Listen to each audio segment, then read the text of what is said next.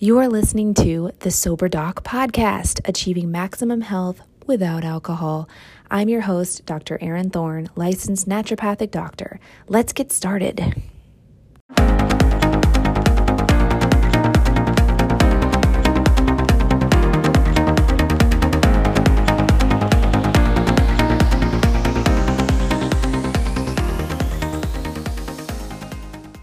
Hi, everyone. Welcome back. We are at episode number 12 and then pillar number four of the five key pillars to pandemic proof your sobriety. So, pillar number four discusses your sleep and it comes after number one, pillar number one, um, addressing your environment, pillar number two, addressing your stress and your mental health, and pillar number three, getting your movement going. And I intentionally put pillar number four as number four after you had addressed your environment, your stress, and your movement, because all of those three things are going to help you sleep better.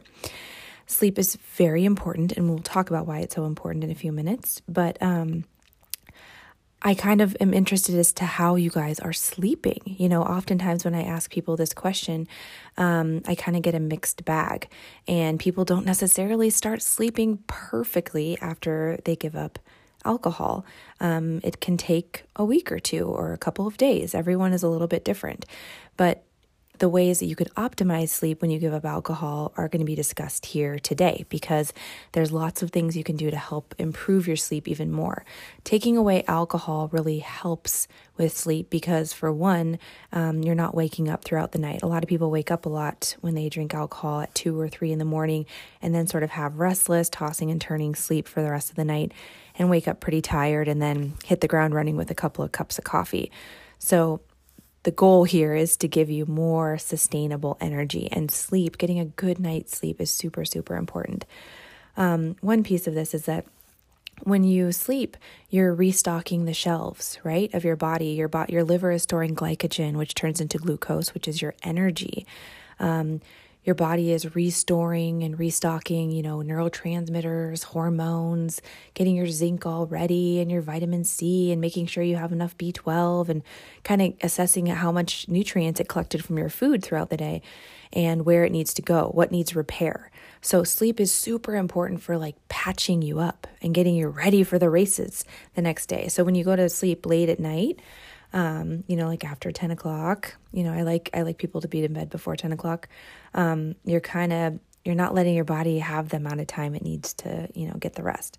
So I understand some people lay there awake for a long time and it's hard to get to sleep. And part of that is because you need to unwind. You got to allow your body, you know, a debriefing, so to speak. You need to let your body kind of let go of some of those thoughts, you know, get comfortable. Your body needs to know, let the melatonin come online, you know, around 3 or 4 p.m. That's when a melatonin is supposed to start to spike.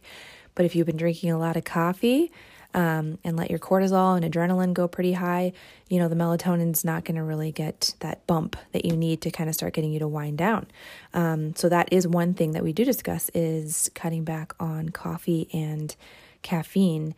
Um, and that might mean cutting it out completely, you know, for 30 days. Most of you are like, I'm out of here. I'm out of here. Don't even ask me to do that. But, um, or it's just cutting back to maybe green tea in the afternoons instead of drinking more coffee in the afternoons and trying not to drink, you know, coffee. Coffee has a lot more caffeine in it than, um, than teas, than most teas. So, you know, just being aware of that.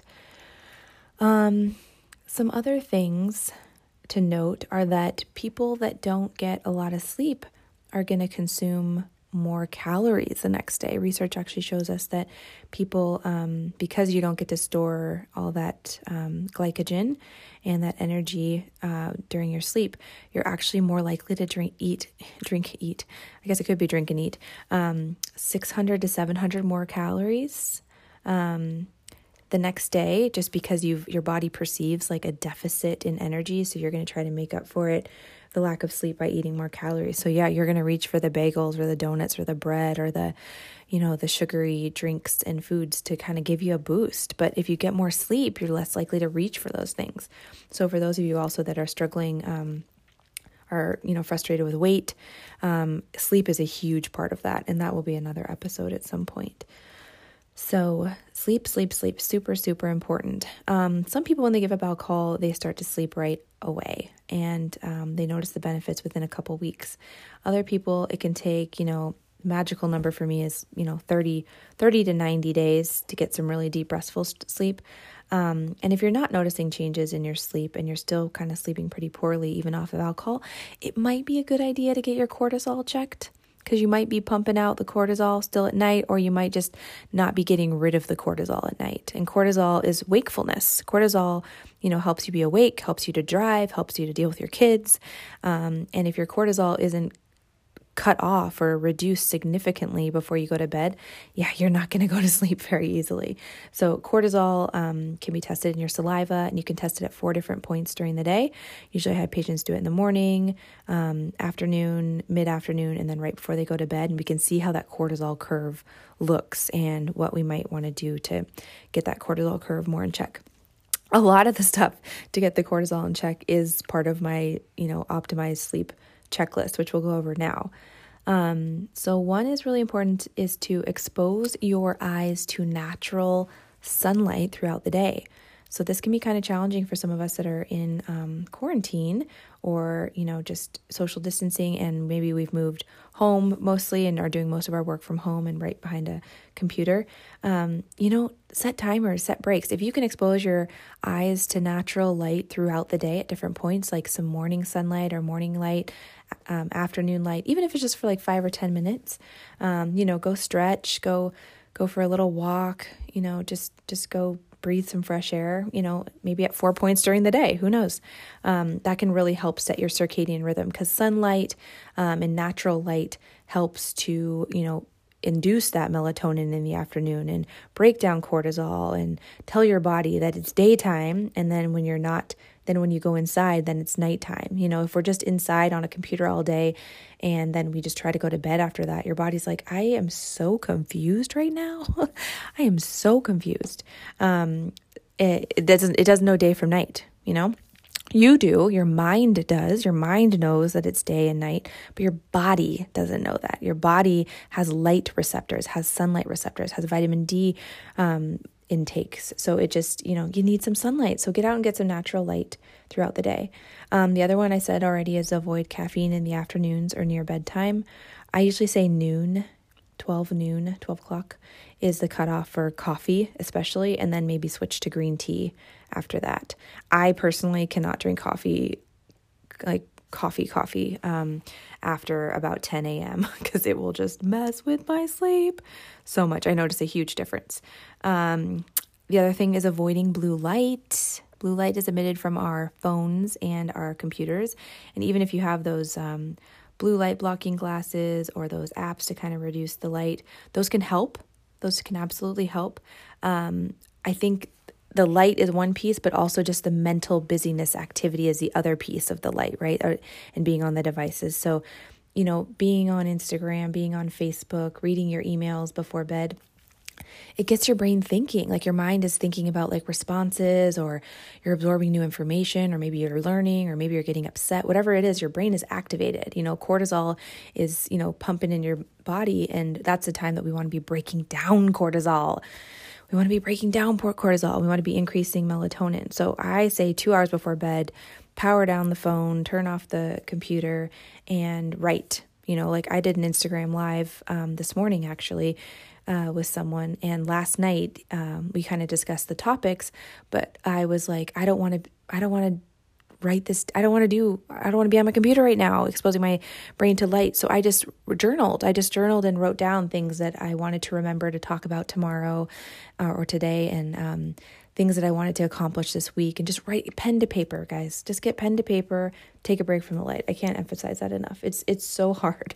But um, yeah. And even netflix. For those of you that um, netflix can seem like a great way to unwind and I'm not here to tell you what to do and not do. I mean, honestly, it's your life. But I'm just saying if you are having trouble sleeping and you want to optimize your sleep, which is huge for mood and um, energy and reducing caloric intake, um, these are the tips that I say. So take some of the ones that work for you and then leave the rest. You know, do you.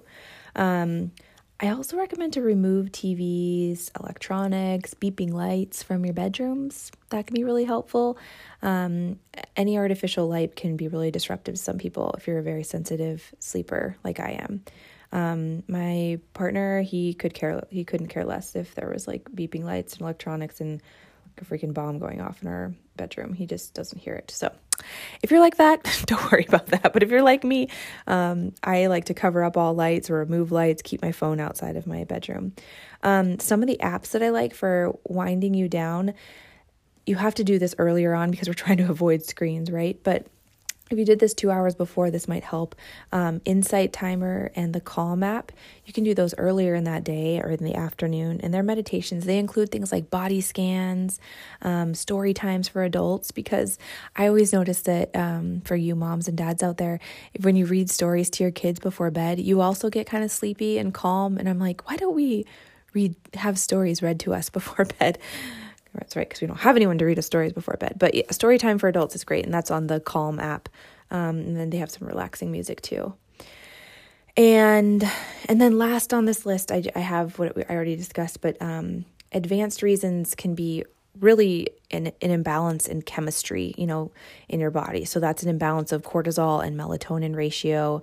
Um, histamine, some people have elevated histamine at night. Histamine can be a very activating thing if you have a lot of allergies and food sensitivities and stuff. Um, and that's and that's where I come in and I do one to one work with people. You know, we got to dive a little bit deeper um, and look at some some more um, functional lab work to see where we need to go next. But in general, you know, most people feel a lot better when they're sleeping really well and they follow um, follow those simple steps to getting to bed early. You know, it's really it's kind of a mindset shift. You got to like prioritize sleep. You know, it's got to be like this is sleep is the most important thing that I've got to do for my body to repair, to have the energy that I need for the next day.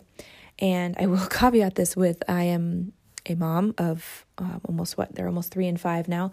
Um, and they're up in the middle of the night sometimes. So sometimes I don't have control over my sleep, you know, but I do notice on days that I don't sleep as well and I'm woken up by my children. Um, I do want to eat all the bagels and all the donuts and all the sugar because you feel your your body is craving that you know those extra calories for extra energy. So you will notice a difference in your metabolism if you really start getting to sleep early. I cannot emphasize it enough. Um okay well i think that is all i have right now for pillar number four for sleep. Hopefully you guys found that interesting. Um, if you do want to download this um, this should be on the website shortly and you can just read all five pillars. Um, there's some nice pictures and graphics on there as well I hope you guys enjoyed this. Um, follow along on Instagram um, at the Sober Doc or the Facebook group High Vibe Sobriety um, Facebook group. I hope you guys have a great week and I'll talk to you soon.